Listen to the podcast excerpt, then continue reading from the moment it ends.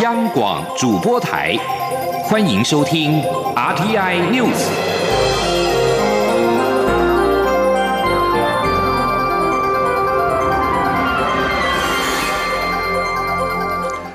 各位好，欢迎收听这节央广主播台提供给您的 RTI News，我是陈子华。现任美国国会任期将在明年的一月到期。为了加速通过重要的法案，众议院中国工作小组在二十号提出了包裹式的法案，囊括支持台湾有意义参与联合国等国际组织的台湾保证法案，以及确保美国履行台湾关系法义务、维持美军阻止中国武力犯台能力的台湾防卫法，以及判让台湾人员在美国领土绣国旗、着制服的台湾主权象征法案，和一部指示美国。国国务卿演尼策略协助台湾重获世界卫生组织 （WHO） 观察员身份等七部的法案。而对此，外交部发言人欧江安在今年表示，外交部由衷感谢美国国会以具体的行动支持台湾，并且展现对台海以及区域和平稳定的重视。外交部将继续和美国国会以及行政部门保持紧密的联系，稳健推动台美关系。空军在今天表示，共军一架运八反潜机在今天侵犯台湾西南防空识别区。空军除了派遣空中巡逻兵力应对，也实施广播驱离、防空飞弹追踪监控。而这是共军从九月十六号以来第二十二度的扰台。而针对中共军机是频频扰台，民进党民调中心在今天在中常会当中提出了民调报告，指出，在中国文攻武赫之下，有百分之四十五点三的民众。担心中国武力犯台，但是有百分之五十二点九的民众并不担心。对此，兼任党主席的蔡英文总统才是指出，虽然中国动作大，但是一般的民众心理仍是稳定的。在国际情势变化之下，对台湾或许是一个机会，台湾应该善用这个机遇，在国际间扮演更重要的角色。记者刘玉秋的报道。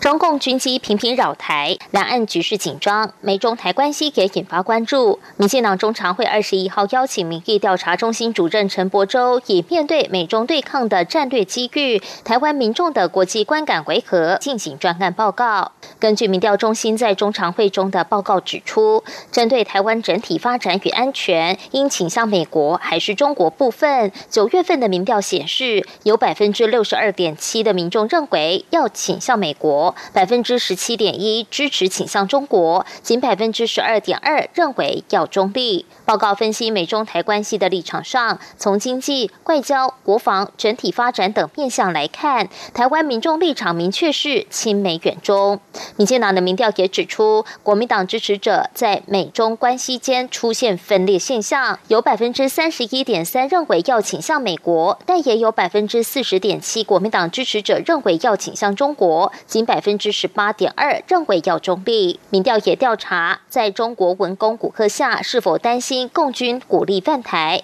十月份民调结果显示，有百分之四十五点三表示担心，但也有百分之五十二点九表示不担心。对照九月份的民调结果，有百分之四十四点八的民众担心，但也有百分之五十三点九的民众不担心。对于民调结果，民进党发言人严若芳转述兼任党主席的蔡英文总统听取报告后的才是指出，近来的民调显示，虽然中国的动作比较大，但一般民众的心。心理还是稳定的，这对台湾或许是个挑战与机会。严若芳转述说，在现在这种国际情势变化比较大的情况下，对我们来讲，或许也是一个机会，一个挑战。就像我在国庆日讲的。我们应该善用这个机遇，让我们在国际间可以扮演更重要的角色。蔡总统也指出，这段期间以来，他非常感谢全体国人在防疫期间的共同努力，让台湾的防疫工作获得全球的肯定，也更重视台湾。现在的台湾在国际间要做什么样的事情，都比以前顺利一些。总统希望国内的支持可以持续强化，这对台湾在国际间的谈判会有帮助。中央广播电台记者刘秋采访报道。经济部长王美花在今天到中华民国企业三三交流会做专题演讲，在回应国民党前主席朱立伦岳父伦飞集团负责人高宇仁提问时，王美花强调，总统已经释出善意，愿意做两岸对话，但是无法在有压力的前提之下进行。例如承认九二共识，这是不可能的事情。而经济部门受到的指示是，我们没有反中，只是有国安疑虑时就不得不有所防备。同时，他还表示，劳工飞机。也不会飞到其他国家，只会飞来台湾。记者谢佳欣的报道。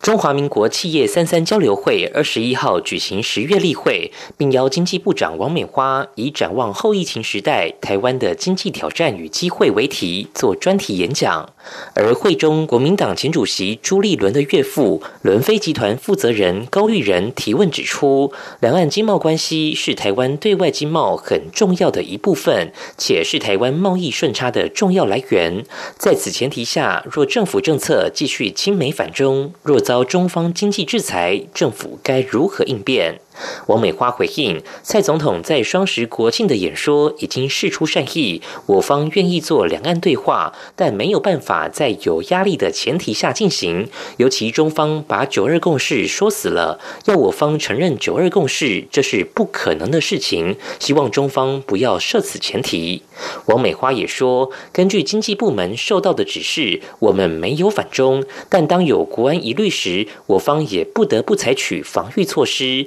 例如，当中国在通讯资讯系统设计上让大家不安心时，就要有所防备。这不只是台湾，其他国家现在也是如此。他说：“所以对台湾来说，就像那天她老公的飞机也不会飞到她国家去啊，会到台湾来。所以对台湾来说，他比别的国家比起来，它有更多一层的。”国安的啊，要要疑虑的部分，这个是我们的态度。所以，如果他不对我们，我们其实是不会反中的。所以我们在啊执行上，我们就经济部门来讲，我们的立场是这样。至于远东集团董事长徐旭东建议政府继续增加预算，发钱来帮助中小企业维持台湾经济发展。王美花则回应，让服务业好是经济部的责任。很开心看到在三倍券挹注下，餐饮、零售、百货业绩都有很好的表现。但要不要再发三倍券、增加纾困贷款等，还要看后续的。情势发展，中央广播电台记者谢嘉欣采访报道。疫情导致了国际往来的停摆、继外交泡泡以及旅游泡泡之后，三大工商团体喊出了商业泡泡。而对此，中央流行疫情指挥中心指挥官陈时中在今天表示，只要提出好的防疫计划，政府应该会朝这个方向来做。指挥中心目前也正在研议当中，而新南向国家是重点的方向。记者刘品希的报道。继外交泡泡后，政府积极推动旅游泡泡。指挥中心正在讨论是否将疫情风险属于超低等级的博流纳入首度开放国家。工总、商总、工商协进会三大工商团体则呼吁，政府应该比照办理，推动商业泡泡，主要锁定与我国商业往来密切的国家地区以及新南向国家。对此，疫情指挥中心指挥官陈时中二十一号下午在记者会中表示，指挥中心正在演绎，会朝这个方向做，而新南向国家当然是重点方向。他说：“但是不会对于这种没有特定的一个相对应的对象，哈，往来的对象，那无条件的就就这样的一个 PCR 检验阴性跟自主健康管理，那进来就整个把它放松，那我们觉得这个风险太大。”好，但是做类类类似像外交泡泡、经济泡泡，那有一个好的防疫的计划，好，那个我们是应该是会朝这个方向来做。我们现在正在演绎中。陈时中指出，指挥中心还在观察整体疫情，拟定秋冬防疫专案相关对策。在大方向上，当然不会松绑非必要的旅游，甚至可能会稍微严管。但对于商务、经贸等活动，会在严管下放松。此外，有台商反映，明年春节返台入出境都要花十四天居家检疫，来回一趟就要耗费二十八天。希望政府能够专案推动台商泡泡。陈时中说，二十八天的居家检疫期对大家都造成困扰，距离明年春节还有一段时间，指挥中心还要再观察一下疫情，思考如何让台商回来时能够更方便。央广记者刘聘熙在台北的采访报道。而另外一方面，针对台北市政府表示，若北市出现了十五例以上的 COVID-19 的病例，或者是中央宣布不可举行大型活动的时候，就可能取消今年的跨年晚会，或者是改为线上转播。对此，陈时中表示，目前国内的疫情风险等级仍相对低，中央尊重各地方政府自行决定是否举办大型活动以及举办的方式。而疫情指挥中心在今天也公布了国内新增一例境外移入 COVID-19 的病例，也就是。案五四四，根据指挥中心统计，国内截至目前是五百四十四例的确诊，分别为四百五十二例的境外移入病例，以及五十五例的本土病例，三十六例端木舰队，以及一例不明。而确诊个案当中有七人死亡，四百九十五人解除隔离，四十二人住院隔离当中。侨委会在今天颁赠福尔摩沙侨务专业奖章给侨务咨询委员刘双全，以表彰他协助印度以及孟加拉一百一十四位无法搭机返台的调查。台侨透过华航包机作业顺利回台，另外帮助处理捐赠印度口罩的相关事宜，有助推动国民外交以及深化台印度关系。同时，侨委会也期盼借此期许各地侨胞在力所能及的范围之下，共同响应政府政策，并且回馈台侨。记者王兆坤的报道：印度在三月因疫情影响实施全国封锁措施，当时造成许多国人无法离境。除我涉外单位积极协助促成受困国人搭乘日本、韩国航班离开印度后转机返国，另还曾有台商出面租任一架华航专机前往印度德里接载旅居印度、孟加拉的国人，于五月初抵达台湾。侨委会委员长童振源颁赠福尔摩沙侨务专业奖章给侨务咨询委员刘双全，表彰他主动协助无法搭机返国的台侨。还有协助运送及捐赠一百万片口罩给印度的贡献，童振源说：“所以总共协助印度及孟加拉一百一十四位我们的侨胞顺利回到台湾，同时也协助台湾捐赠给印度的一百万个口罩，对于我们侨胞的照顾以及推动台印的公众外交，成果斐然。不仅如此，侨委会表示，刘双全还在孟加拉等地出钱出力。”捐助平民，协助侨胞，为侨生提供经费在台就学，全都有助巩固侨社与推动国民外交。因此颁赠奖章，感谢他在海外致力为国贡献。中央广播电台记者王兆坤台北采访报道。在外电消息方面，日本首相菅义伟在今天在结束了对越南以及印尼的访问时表示，日本反对任何加剧东海以及南海紧张局势的行动。不过，他也补充说，日本的目标不是要形成亚洲北约，以围堵任何特定的国家。菅义伟此行对这两个东南亚国家进行了四天的访问，是日本为加强和重要地区国家关系的努力之一。而在此之际，各方正在对中国在该地区日益强势的行为感到担忧。而此行也是菅义伟在上个月上任以来的首次的海外出访。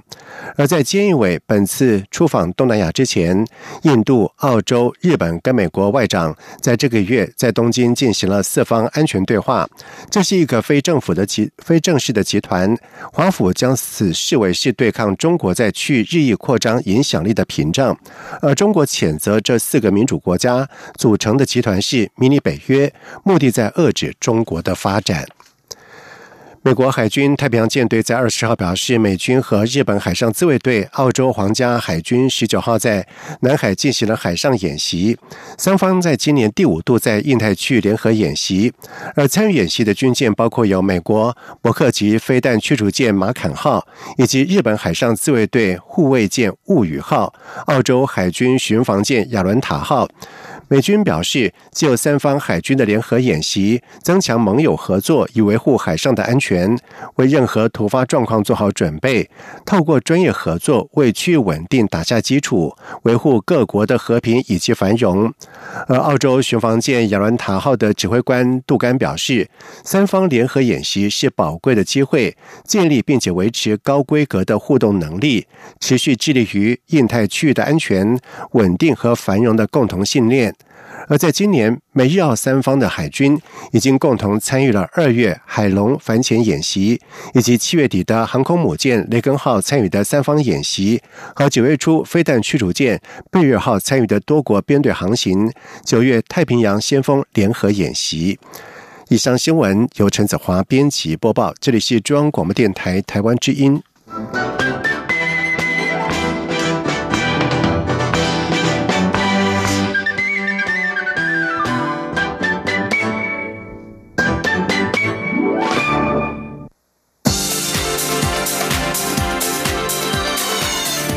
是中央广播电台台湾之音，欢迎继续收听新闻。现在时间是晚上的七点十五分，欢迎继续收听新闻。公费流感疫苗供不应求，机关署在日前宣布无慢性病的健康成人缓打。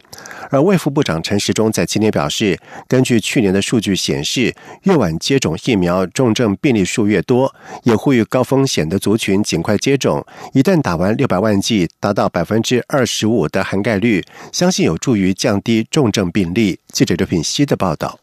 公费流感疫苗开打半个月，至今累计打三百六十四点六万剂，比去年同期三百零六万剂高出许多。机关署宣布，健康中年人族群缓打后，释出大约四万剂供其他高风险对象施打，但幼儿接种率仍落后，只有百分之二十九点八，远低于目标值百分之五十五。机关署不断呼吁家长快带小孩接种。卫福部长陈时中二十一号下午在疫情记者会中出示去年流感季时流感重症病例数跟疫苗接种数的图表，强调当疫苗接种涵盖率越高时，重症病例数就相对低。现在重新定出快打跟缓打的对象后，希望能够尽快将六百万剂打完，达到涵盖率百分之二十五，确保群体免疫力。他说。今年因为我们希望它尽快完成，但是就是那个先后顺顺序，好没有把它明确的定出来，那就变成是，好相对的，好需要性最高的，施打率相对的低。好，那需要性相对的低的，这样好没有这个健康的风险相对低的，那反而打的比较快。好，所以我们现在稍微把这个缓打，然后跟这个快打，希望能够把这样的一个涵盖率，哈，把它做一个比较恰当的一个分配。好，也是这样的一个道理。此外，近日韩国发生五人在接种公费流感疫苗后身亡，引发外界对疫苗安全性的质疑。陈时中表示，韩国所打的疫苗跟台湾不同，机关署有监测疫苗不良反应。今年不良事件并没有特别增多，二零一八年有二十七件，二零一九年有三十九件，今年截至目前则有二十六件。其中有一位出现急性心肌炎重症，五人出现比较严重的蜂窝性组织炎或瘙痒，十七例则是一般的红肿、抽痛等。机关署持续监控中。机关署副署长庄仁祥说，机关署会根据过去的接种记录，判定出现重症是否与施打疫苗有关。如果只有这一个案例，就可能会被认定是独立事件，而非疫苗造成。央广记者刘聘熙在台北的采访报道。国民党主席江启臣今天在国民党中常会当中表示，国民党纪念台湾光复节是理所当然的事情。国民党虽然是在野，但是无法接受庆祝活动被抹红城市对岸唱和。同时，江启臣也表示，中华民国并非归属于中共政权之下。这几天，中共外交单位缺乏两岸历史以及现状认知的发言，令人遗憾。记者王维婷的报道。国民党举办系列活动纪念十月二十五号台湾光复节。国民党主席江启臣二十一号在国民党中常会表示，中国国民党领导下的中华民国在抗战胜利后光复台湾，纪念台湾光复是理所当然的事情。江启臣表示，国民党虽然在野，但是无法做事。国民党的庆祝活动被抹红成与对岸隔海唱和，这种行为代表心中没有国家。针对中国外交部发言人赵立坚指中华民国国旗是卫国旗，江启臣也表示，中华民国并未归属于中共政权之下，中共外交单位的说法缺乏两岸历史及现状认知，令人遗憾。江启臣说：“国民党现在虽然在野，但我们无法做事，更无法接受国民党的庆祝活动被抹红成与对岸隔海的唱和。这种抹红完全是昧于事实、心中没有国家的荒谬行径。国民党之所以要扩大庆祝光复节，正可提醒对岸当局，七十五年前台澎是回归中华民国，而不是所谓的中华人民共和国。而且中华民国至今仍屹立于东亚，并非归属于中共政权之下。江启臣也表示，最近越来越多民间团体发起联署，规划走上街头反对含莱克多巴胺的猪肉进口台湾。国民党也将积极与民间团体沟通，跟人民一起走上街头，以多元方式阻止莱猪开放。江启臣表示，台美友好不应建立在单一贸易项目开放，应该是多元经贸互惠。政府应该参考欧盟做法，思考对外经贸市场多元化。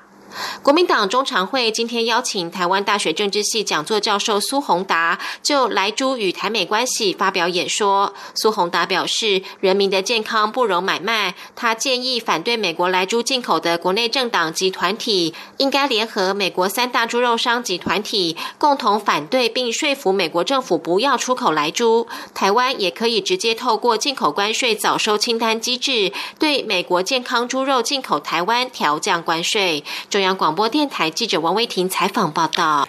第十八届台湾同志大游行将在十月三十一号登场。民进党在今天宣布不缺席，将由副秘书长林非凡率领双北地区的党公职、党中央党务主管组队参与。民进党发言人严若芳表示，民进党将会制作彩虹宣传小物，同时开放网络社群报名，邀请民众一起加入民进党大队，用行动改变台湾。记者刘玉秋的报道。台湾同志游行已迈入第十八年，今年的同志大游行将在十月三十一号登场。民进党发言人尹若芳二十一号在中常会后记者会上宣布，在婚姻平权法案通过一周年后的同志游行，民进党不会缺席。那在蔡英文总统主席的领导之下，去年带领台湾成为亚洲第一个同婚合法的国家，因此在婚姻平权法案通过的一周年后的同志游行。民进党不会缺席，我们将邀请双北市、双北地区的党公职与中党中央党务主管组队参加十月三十号的第十八届台湾同志游行。严若芳也指出，民进党在这次游行会特别制作彩虹宣传小物，也会开放网络社群报名，邀请民众一起加入民进党大队。而透过网络社群报名参加者，还会拿到民进党特。制的限定款彩虹宣传小物。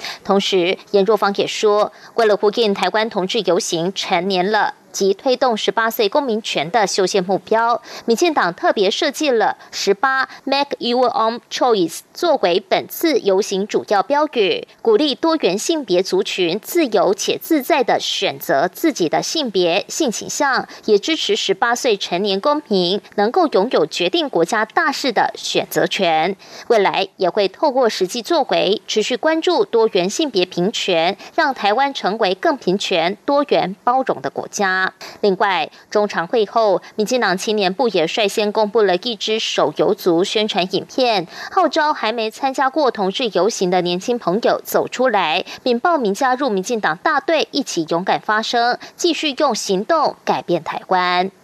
中广电台记者刘秋采访报道。在外电消息方面，美国国家安全局 （NSA） 在周二警告说，中国政府的骇客正把目标对准涉及国防的美国电脑网络。美国安局并且公布了多达二十五个电脑系统的漏洞，警告中国正利用这些漏洞来攻击网络系统。这是该机构首度点名由中国支持的国家级骇客攻击行动。根据《华尔街日报》的报道指出，NSA 特别敦促国防部以及国防工业基地内的网络。防御者采取行动，防范中方的入侵。NSA 的警告称，这些网络经常利称采用中国政府支持的网络间谍所使用的一系列手法和技术来入侵拥有敏感知识产权、经济、政治和军事资讯的电脑网络。美国军方、国防部、防务承包商以及从事国防研究的美国大学，多年来一直将中国窃取军事机密视为一个重要的国家安全问题。经过一系列内部的调查，得出的结论是，这个威胁远比官员们。此前的意识到的严重，不过中国方面对这项指控仍是一如往常的否认。中国驻华盛顿大使馆发言人在一份声明当中表示，这些指控毫无根据，中国政府坚决反对和打击任何形式的网络攻击以及网络的犯罪行为。美国法庭文件和权力组织在二十号指出，因为美国边界政策而和孩子。骨肉失散的难民父母，有一些目前不知去向。执法单位是根据总统川普对非法入境移民采取的零容忍政策拆散这些家庭。美国民权联盟推文说，他们透过诉讼通报法院，五百四十五名儿童的父母目前还不知道下落。他们是因为川普政府残忍的拆散家庭措施而被分开。根据零容忍计划，美国二零一八年五月开始把移民儿童和他们的父父母分开，引发了国内外的哗然。但是这项计划实施六个礼拜之后，川普宣布，除非家长会对儿童构成危险，否则政府不会再将骨肉拆散。根据美国有线电视新闻 CNN 线上张贴的法庭文件指出，这些下落不明的家长，据信有三分之二已经遭到了驱逐。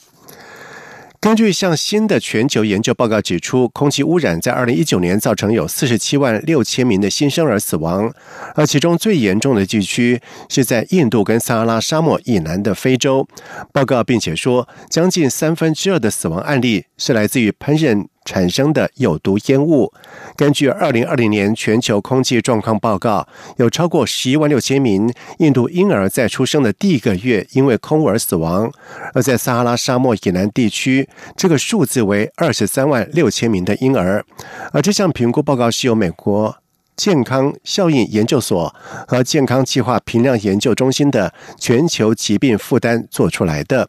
而这些状况跟严重的并发症有关，也是这两个区域大多数新生儿死亡的重要原因。接下来进行今天的前进新南向，前进新南向。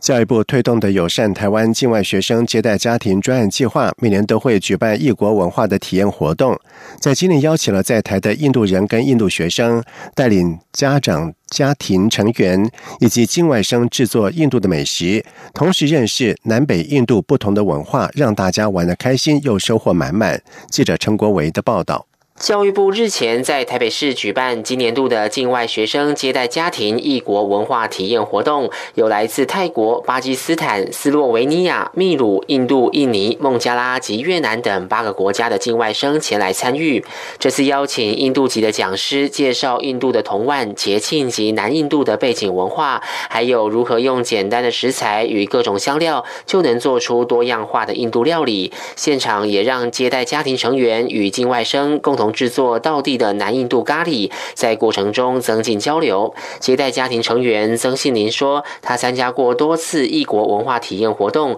这次还带了两位印度学生一起来，很高兴从中获得许多知识。我们都不知道南北印度，甚至东西印度的料理是这么的不同。然后我们亲自参与了前半段的过程，我们是制作咖喱。然后后半段的过程，我们是参与的做他们的叫做呃 chapati，就是他们的一种印度的饼。另一位接待家庭成员陈美珍从三峡前来，这是她第三次参加活动。针对美食的部分，大家都会很容易就有共鸣。那印度的学生也很热情啊，跑来跑去，每一桌就跟我们讲怎么做，那详细的讲解，所以我们就对印度的文化美食有更深的认识。友善台湾境外学生接待家庭专案计划，从二零一零年推广至今，共有四千三百八十二户家庭完成培训，目前已媒合五千九百三十七位境外生到三千三百五十八户接待家庭。这些家庭常利用周末假日，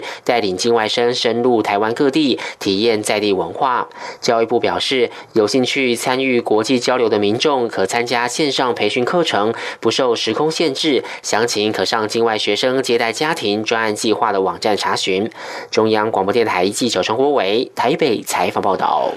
国发会日前在行政院会报告三大关键人才培育及延揽战略，指出为了培育本土数位人才，教育部宁扩增系所的招生名额，研议沙河专法。而沙河专法草案预计在年底之前送到立法院。另外，为了补足台湾理工科技人才的缺口，政府也演绎开放东南亚理工科系毕业生来台湾实习。